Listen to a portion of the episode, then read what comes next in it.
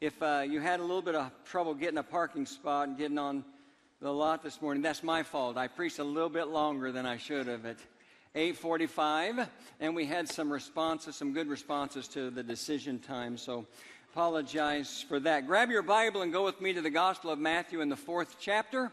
And we're going to continue this verse by verse journey through the Gospel of Matthew that we're calling Let's Talk About Jesus. We're going to look at uh, Matthew chapter 4, verses 18 through 25, which concludes the fourth chapter. Now, while you're turning there, I hope you can multitask. I want to talk to you about something really important for just a moment. And, uh, and that's that in less than two weeks, on Friday, December, or excuse me, Friday, uh, February the 10th, we'll be hosting our second Night to Shine, uh, which is a special needs prom uh, for folks here in the community on the south side of Indianapolis. We are doing this again in cooperation and partnership with the Tim Tebow Foundation. Last year we did it, it was just spectacular. I know many of you volunteered. I appreciate that. It was just tremendous. In all my years of serving the local church, I don't know that I was ever involved in anything that was more meaningful uh, on a personal level than the involvement with Night to Shine last year. Well, it's coming up like I said, less than two weeks, and we need a lot of volunteers because we're going to have a larger group of prom goers this year than we did last year. So we need a lot more volunteers. And so that's not somebody else's responsibility, that's all of our responsibility. And you can volunteer in really up close and personal ways. You could be a buddy to one of the prom goers, or you can volunteer somewhere behind the scenes. There's all different kinds of opportunities. But here's what I need you to do, and I'm asking you to do this today uh, I want you to go home, log onto your uh, computer, go to our website, uh, mpcc.info. On the home page, just scroll down, and there'll be a list of upcoming events. One of those upcoming events will be Night to Shine. Click on it. And when you click on it, you can go to register to serve, and you can see all the different ways that you can serve. I mean, everything from setup to cleanup and everything in between. And we need you. We need your help. You'll be the most blessed if you choose to serve uh, and I guarantee you it'll be an unforgettable memory for you. So I need you to do that. All right? All right. Listen, if you got your Bibles open to Matthew 4, let's not waste any time. Let's dive into the text. Stand together with me in reverence and respect for God's word like we always do. Get up on your feet. I know you just sat down, but get up again. And uh, I want you to follow along as I read in my Bible Matthew chapter 4, beginning in verse 18 down through verse 25. As Jesus was walking beside the Sea of Galilee, saw two brothers, Simon called Peter and his brother Andrew. They were casting a net into the lake, for they were fishermen. Come follow me, Jesus said, and I will make you fishers of men. At once they left their nets and followed him. Going on from there, he saw two other brothers, James, son of Zebedee, and his brother John they were in a boat with their father Zebedee preparing their nets. Jesus called them, and immediately they left the boat and their father and followed him. Jesus went throughout Galilee, teaching in their synagogues, preaching the good news of the kingdom, and healing every disease and sickness among the people.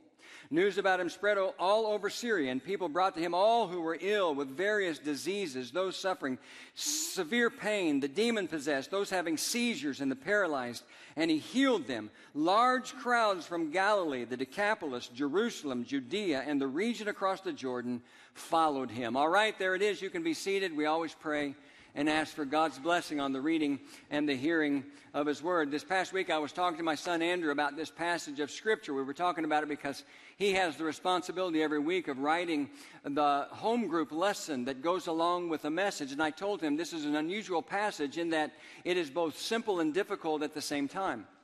It's simple because it's very straightforward. I mean, it just gives us a very straightforward description of how Jesus spent his time in Galilee. It, it's difficult in that it doesn't give us a lot of detail. It's mostly made up of just general statements. I mean, Jesus calls Peter, Andrew, James, and John to follow him. He spends time preaching and teaching throughout Galilee, and he heals people who were suffering. And so, you know, there's a sense that I could just come up here this morning, I could read this passage and tell you what Jesus spent his time doing, and then we could all just get out of church really, really early. But before you get too excited about that, there's got to be more to this passage than just an update on how Jesus spent his time because, uh, you know, there's something more for us to learn. One of the things that really stood out to me from Andrew's message a couple of weeks ago when he preached from Matthew 4, verses 1 through 11, it's really simple. Something he said in the very beginning is he said, You know, there are times in our lives when we learn about Jesus, and then there are times when we learn from Jesus. And really, honestly, there are two different things. And it's good sometimes to learn about Jesus because we need to know about Jesus. We need to have a knowledge of Jesus, especially when it comes to talking to other people about Jesus. But then there are times when we need to learn from Him. And this is one of those times when we need to learn from Him about how we as the church, and remember, when I say that, I'm talking about all of us collectively together and each one of us individually, how we, the church, need to focus our time and our efforts in this world so that we make sure that we do not drift from the mission, the ultimate mission that God has called us to. Let me try to illustrate what I mean. There's an old, old story. In fact, I debated with myself all week long about whether or not to use this story because I probably first heard it over 30 years ago. You may have heard it as well. And I want to be contemporary in my preaching and my illustrating of the text but I just couldn't find anything that I thought was more clear in describing how easy it is for someone to drift away from their mission. And so I'm going to tell you this story. It goes like this on a dangerous seacoast where shipwrecks were frequent, a group of concerned citizens decided to build a rescue station. The building in the beginning was just a hut, and there was only one boat manned by a few devoted crewmen who kept constant watch over the sea. Day and night, these courageous men faced the dangers of the sea, risking their lives to save the, save the lives of those who had been shipwrecked.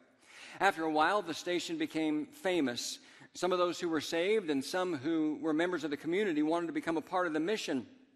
And so eventually, because more people had gotten involved, they improved the quality of the station. They tore down the crude, simple hut and built a nice multi purpose building that could house everyone. They replaced the cots with hospital beds. They bought new boats. And the station ended up becoming a popular gathering place for all of its members. It wasn't noticeable at first, but over time it looked less and less like a rescue station and more and more like a social club. Eventually, there weren't many members who were interested in facing the dangers of the sea, and so they hired life saving professionals to do the work of the rescues. One day, a large ship wrecked off the coast, and the hired crew rescued boatloads of cold, wet, frightened people. Some of them were sick, some of them had lost virtually everything that they owned, some of them were uneducated, all of them were destitute, completely destitute. The influx of all these new shipwreck victims upset the existing dynamic of the club and upset many of the members of the club because it pushed them out of their comfort zone. And so they called a special meeting where one leader stood up and said, If we allow our facility to be overrun this way, it will become run down, and we all know how expensive repairs can be. Many others nodded in agreement. But then there were a handful of people who said, Wait a minute, we are a life saving station. That's what we do. We can't close our doors to those who need us the most. And another leader stood up and said, If you're not happy with the way we do things around here, then you need to go start your own life saving station down the coast. And they did. With a small, simple, crude hut, just like the first station began, a single boat, and a few committed workers, they risked their lives to save those who were wrecked at sea.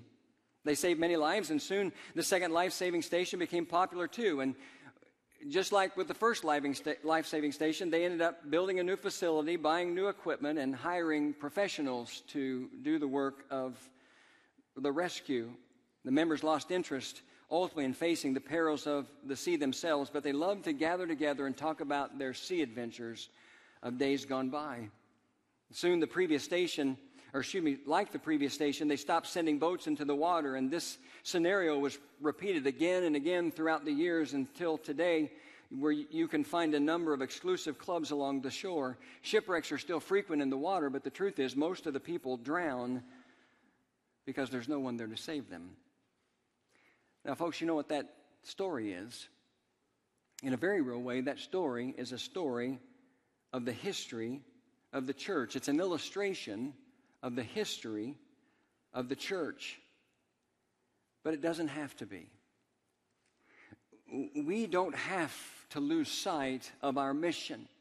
We don't have to drift away from the original call that God has for us as His church. We don't have to if we will just simply focus our attention on doing the same things today that Jesus did when He was in the world. And when I look at the text that's before us this morning, I see three things that Jesus did that we need to focus our attention on this morning. The first one is this if you're taking notes, we need to make sure that we allow ourselves to be God's instruments to change lives. We need to be about the business of changing lives. Not our efforts, just our efforts in the hands of God, with the power of God. We need to be involved in the business of changing lives. The first thing we see in our text is the calling of two sets of brothers. First, there's Peter and Andrew, followed by James and John. But we get a little bit more detail about the calling of Peter and Andrew, so let's talk about them for just a moment.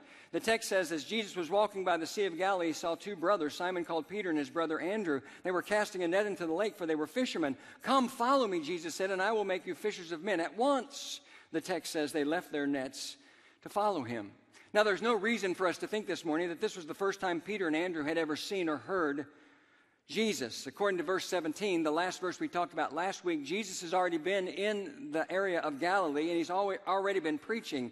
Matthew 4:17 says, "From that time on, Jesus began to preach, repent for the kingdom of heaven is near." That's what he's doing. And then we begin our text where he calls Peter and Andrew. So it wouldn't be a stretch to believe that they had heard Jesus preach probably on more than one occasion. But when Jesus speaks specifically to them in this text saying, "Come, Follow me, and I will make you fishers of men. This was their moment of decision. It was their chance to make a transition from being mere listeners in the crowd to being deeply and fully committed followers. It was their opportunity to embrace a new vision for what their lives could become. This was Jesus calling them from a life of just being day laborers to a life of purpose where they could accomplish something of eternal value. He ended up doing the same with James and John later on in verses 21 and 22. This all reminds me of the old story of how when Steve Jobs, who was the co founder of Apple Computers, offered the position of CEO to PepsiCo chairman John Sculley, initially Sculley wasn't interested. He said he was satisfied with his work at PepsiCo until John Sculley looked him in the eye and asked him this question Do you want to sell sugared water for the rest of your life, or do you want to come with me and change the world? And that grabbed Sculley's imagination. He made the decision to leave PepsiCo and work at Apple Computers. He did this because he was called to a new vision for his life. A new vision for his life. And that's what Jesus gives to all of us. That's what he calls us to as well a new vision. He calls us to a new mission in our lives. And that mission is to be used by God to change the lives of other people. When Jesus said, Follow me, and I will make you fishers of men, he was saying, instead of doing something temporary with your life, let me show you how your life can have an impact on the lives of other people for all eternity. And that's something that should appeal to all of us because all of us live with a built in desire for some level of significance in our lives. And significance is what happens when we commit to becoming fishers of men, when we commit to reaching others with the message of Christ, the message that Jesus offers us a new and a better life than what we're experiencing today. That's really the message that Jesus brought. In Matthew 4 17, I read it just a moment ago, when Jesus, when we're told that Jesus was preaching, repent for the kingdom of heaven is near, he was really saying to people, turn away from your old life so you can embrace the new life that God offers because this is the heartbeat of Jesus. This is the heartbeat of God. The work of reaching men. I hope that we all understand this this morning. The work of reaching men has always been the highest priority of God. Always. Jesus came into the world to make this happen on a more personal level, and now he's left that work for us. But let's be honest this morning. I mean, let's just let's just be really candid and transparent for just a few minutes. Very few of us have ever been involved in any real effort to reach someone else for Christ.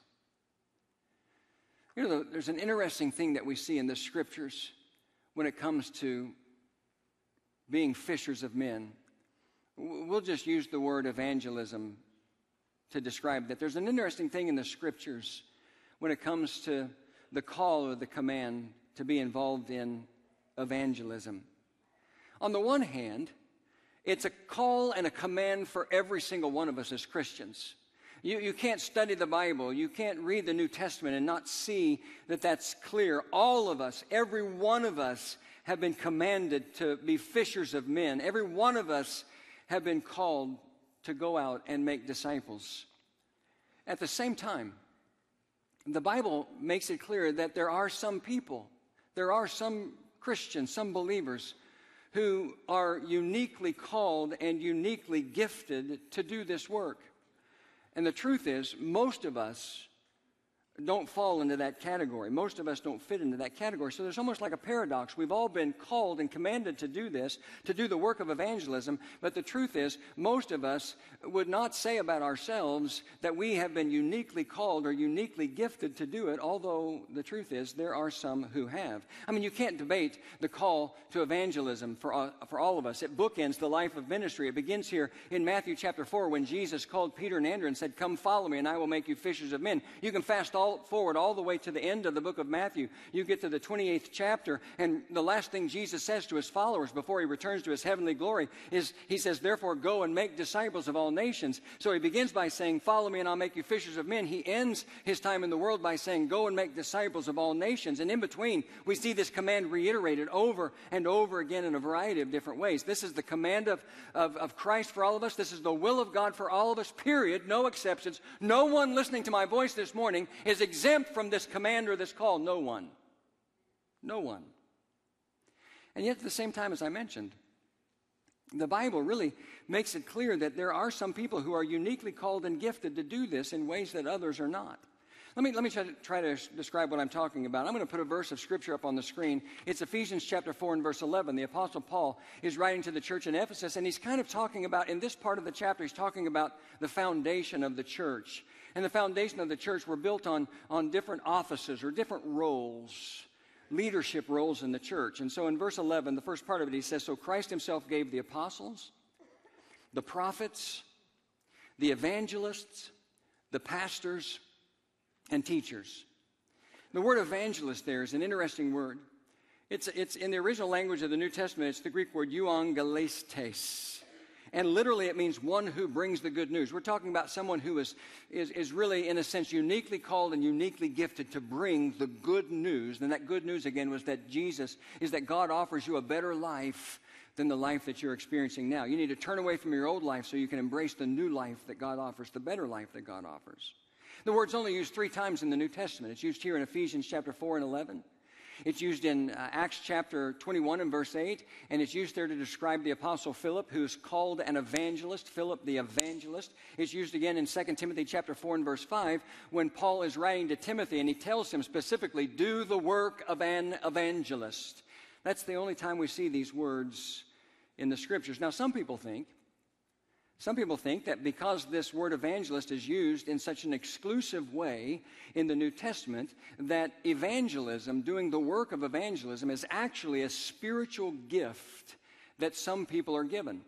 You know what a spiritual gift is. We won't have time to go into detail about it. But a spiritual gift is a God, this is the way I've always described it. It's a God given channel in your life through which the Holy Spirit ministers. So there's a way that the Holy Spirit ministers through you, and He does it through spiritual gifts. When you became a Christian, the Holy Spirit began to live inside of you. One of the things that He did to empower you to serve is He gave you spiritual gifts that you use to serve other people and build up the body of Christ. And some people believe that the gift of evangelism is a spiritual gift. Now, I'm going to tell you something this morning. I don't know if that's true or not. I've looked at this from all different sides, uh, and uh, I, don't, I don't know if, if I believe that that's true, that evangelism is a spiritual gift. I certainly would never argue with anybody about it because I don't think it's worth that. But the bottom line is this.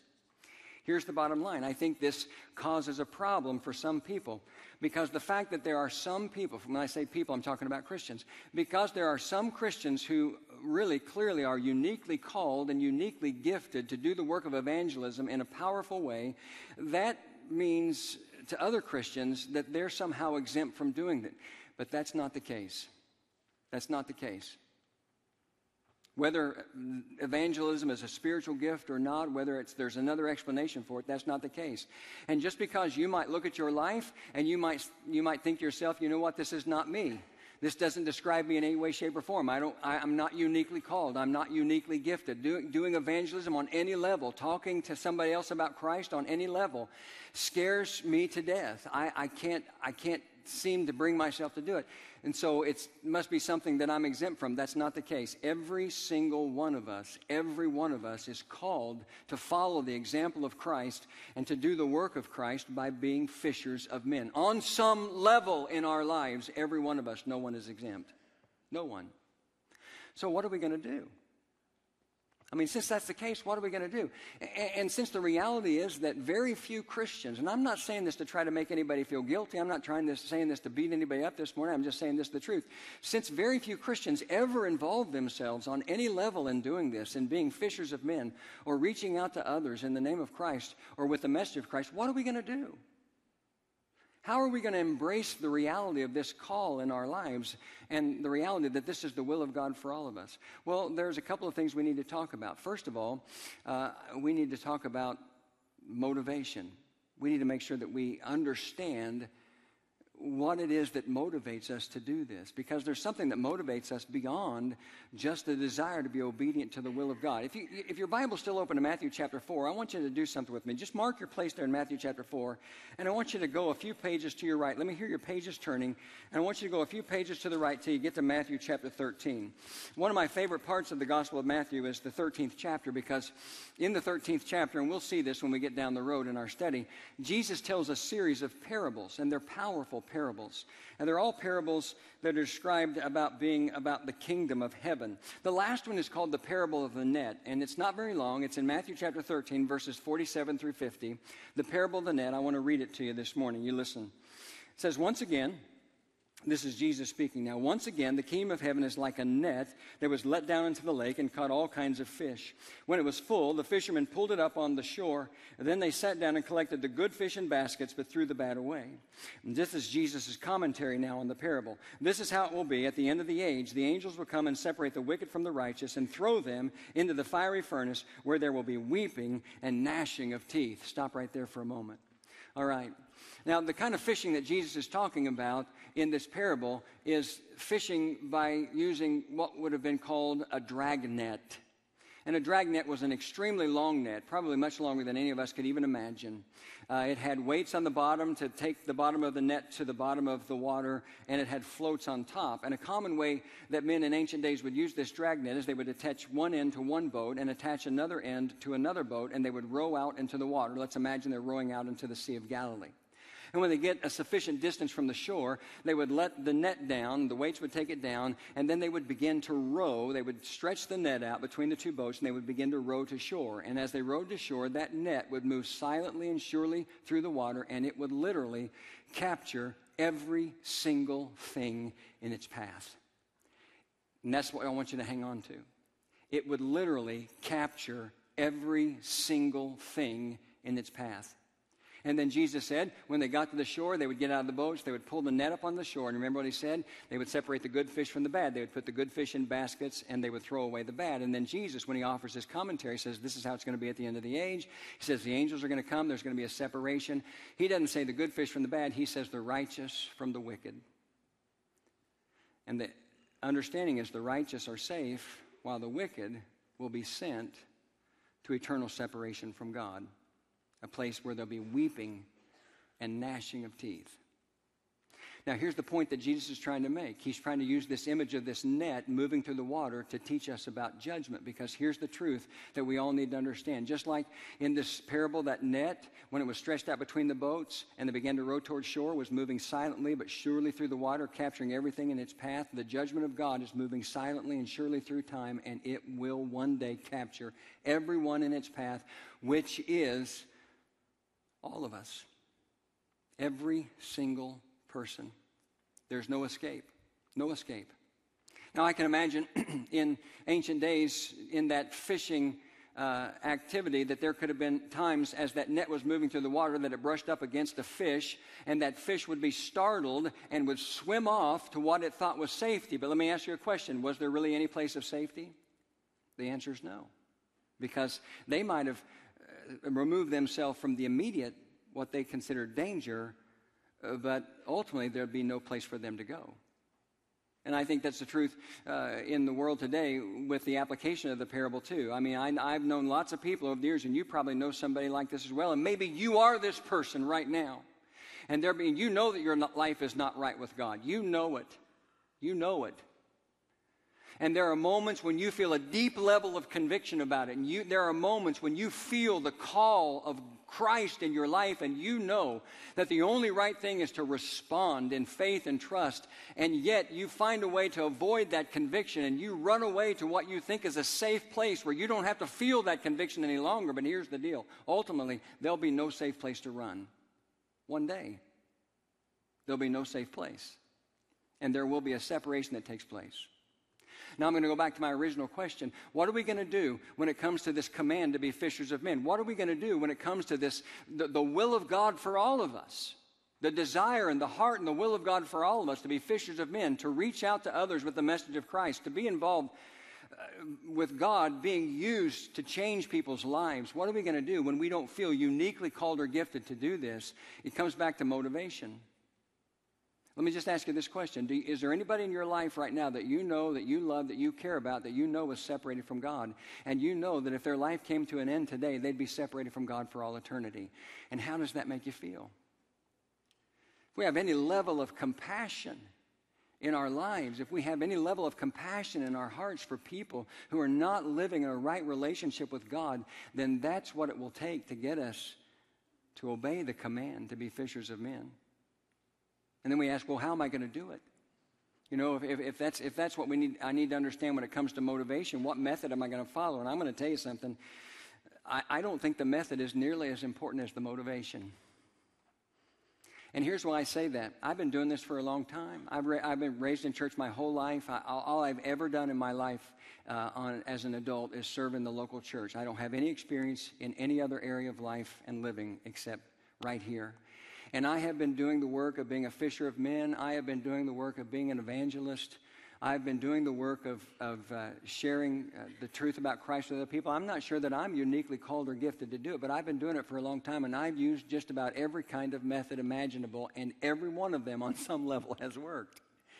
Every one of them. Now, not every person, every person that I ever talked to, ever reached out to, ever tried to share the truth of Christ with ended up accepting it and becoming a Christian, but many, many, many have. And I just made a list of the different things that I've done. Even, even back when I was just a boy growing up in church, I would invite someone to church. I would invite someone to church events where I thought that they might have an opportunity to hear the message of Christ. I spent a great deal of my adult life going out two, sometimes three nights a week, knocking on people's doors, just making cold calls. Not announcing that I was coming, just showing up on somebody's door, knocking on the door, hoping that they would open the door, hoping that they would let me in, hoping that we could have a spiritual conversation. I've told you before, I won't go into great detail with you about it, but when I was first in ministry, I used to do that, and I would have a film strip projector under my arm, and I would use this film strip projector. As crazy as that sounds today, and it does, it sounds crazy to me today, and yet I can remember doing that when I was a young man, and it would take, I would need to get into somebody's house more than one time, which was a, a, a miracle. You can't get into somebody's house one time now, but I would do it more than one time because it would unfold the story of God from the Old Testament through the New Testament, culminating in the gospel. And I can tell you the names of people today that you're going to meet one day in heaven because they sat and watched those film strips.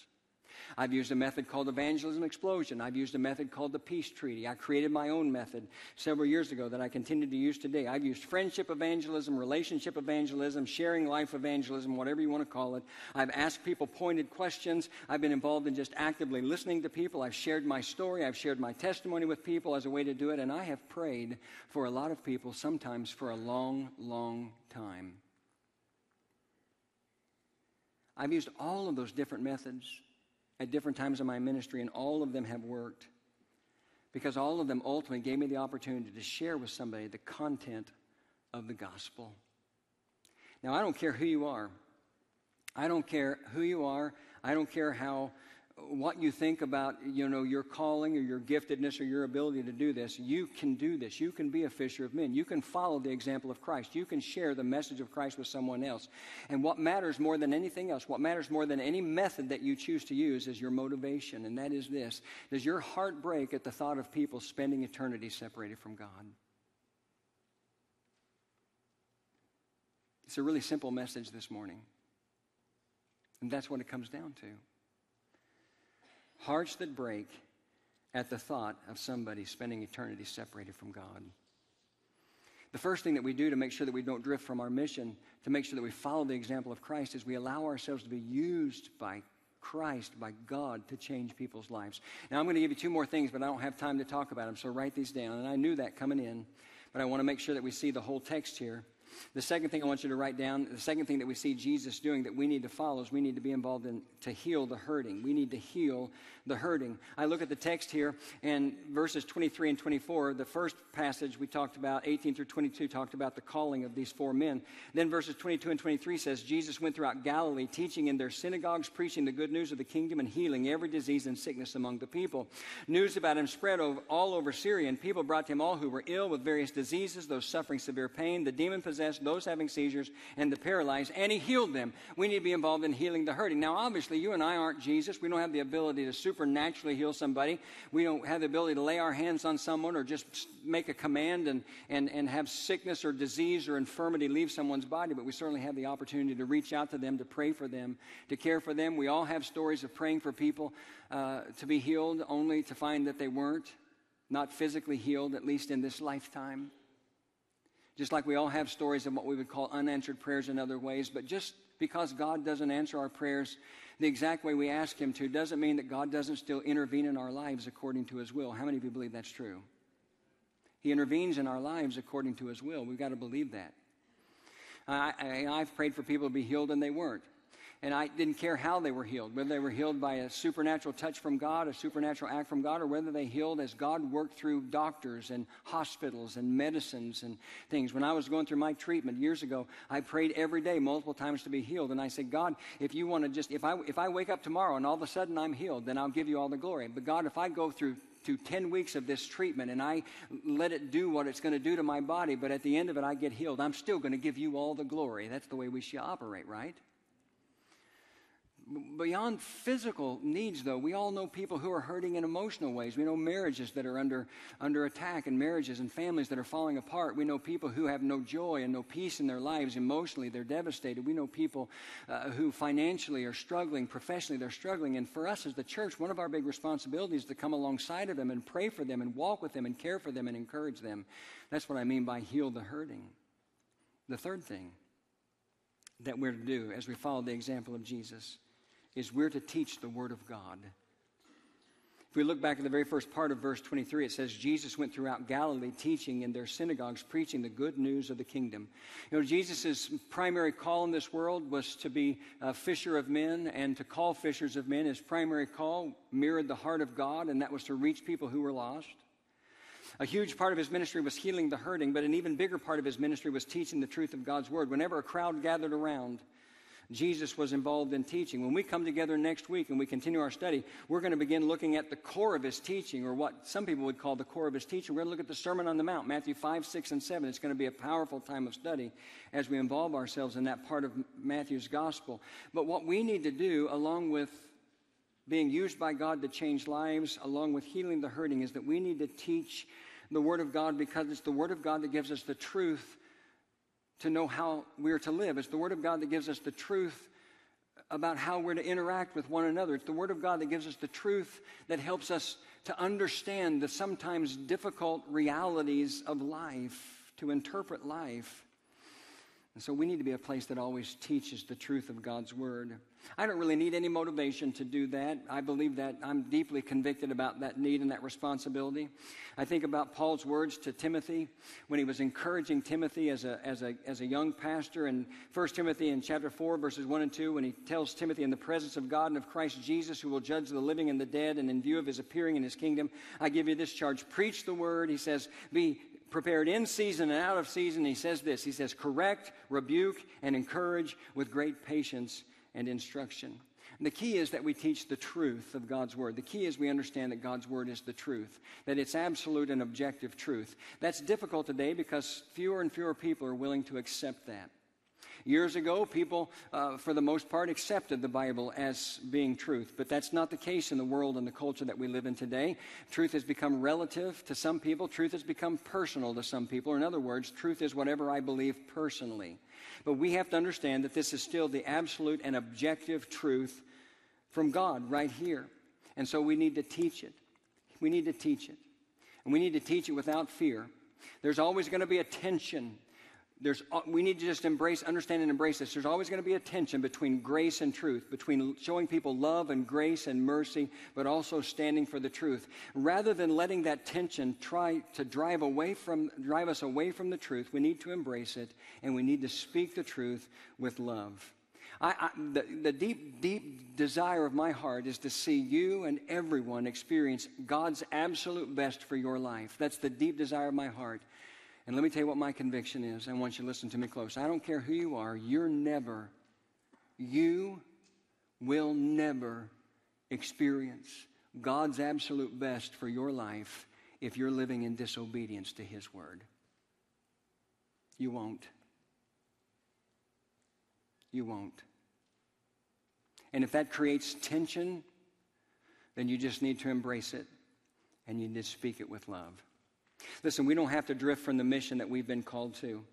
And it's the mission that we've been called to that can bring great joy to our lives and great fruit and success for the kingdom. The very last part of our text says, as a result of, of, of this effort to be fishers of men as a result of healing the hurting, as a result of teaching the truth of God's word. This, was, this is what the text says happened. Large crowds, large crowds from Galilee, the Decapolis, Jerusalem, Judea, and the region across the Jordan followed him. Listen, this is what we need to do. This is what God has called us to do, and we need to make sure that we don't drift from that mission. I want you to pray with me this morning. Thank you so much, Lord, for a chance to talk about these things.